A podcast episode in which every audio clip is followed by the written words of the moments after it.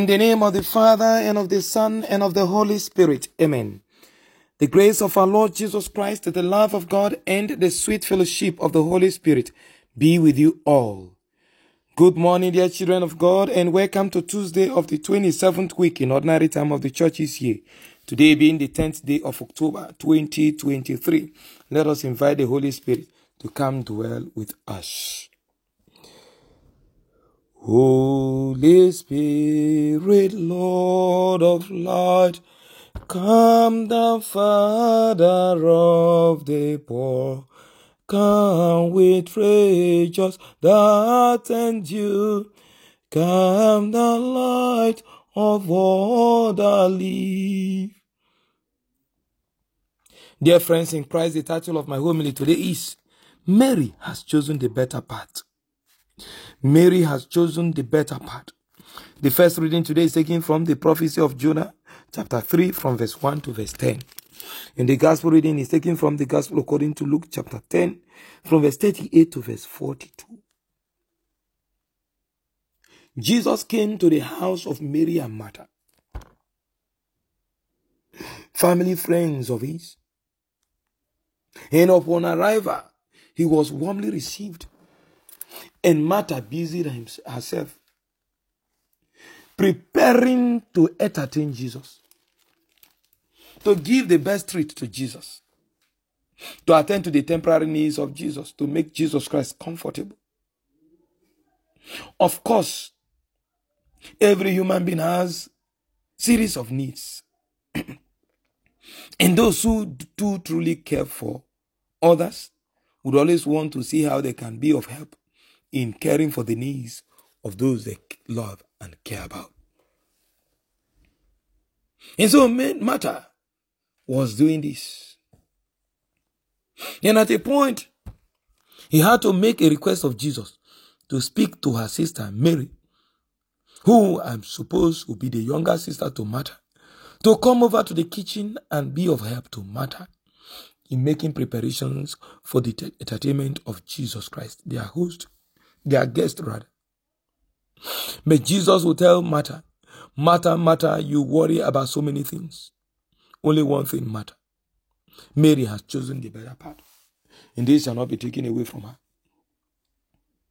What is that one thing that matters? What is that thing that is special about the choice of Mary that made Jesus say she may chose the better part?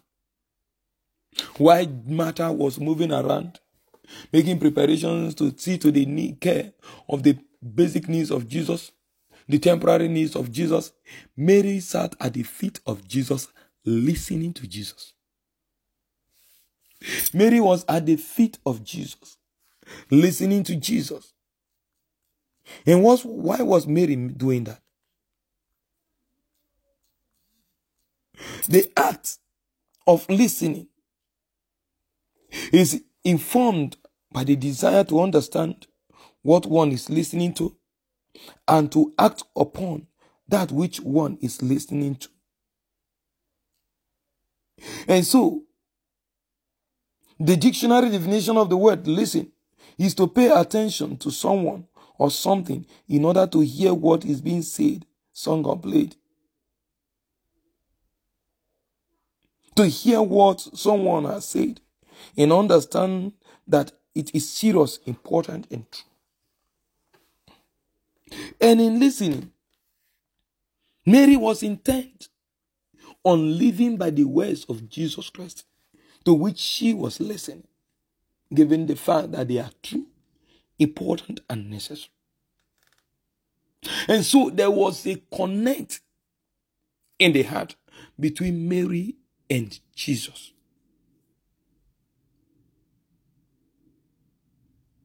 They connect that is grounded on the desire, the will, the intent to do exactly what she was being told. Beloved friends in Christ, in the first reading today, we see the repentance of the Ninevites. Upon being preached to, they turned away from their sins. They went through very hectic and demeaning form of penance in order to seek the mercy and the forgiveness of God. And indeed, they were forgiven. Because upon listening to Jonah, they came to realize that though they may be great, then they may be a, a, a powerful nation, a wealthy nation. The men and women, people of that nation may be succeeding in all areas of life. But without God, they are still far from having fulfillment and happiness. They are still far from succeeding in the true sense of the word. And so they repented because all along they thought they were on the wrong, right path. But like the scripture says, there are ways that seem right unto men, but the end thereof is destruction. They realize that they are on their way to perdition, even when they appear to be prospering, to be prospering materially and in temporal things.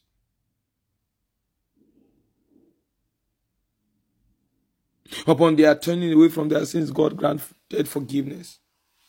And that changed the game. They became like Mary, who had chosen the better path. I don't know the path you have chosen in life.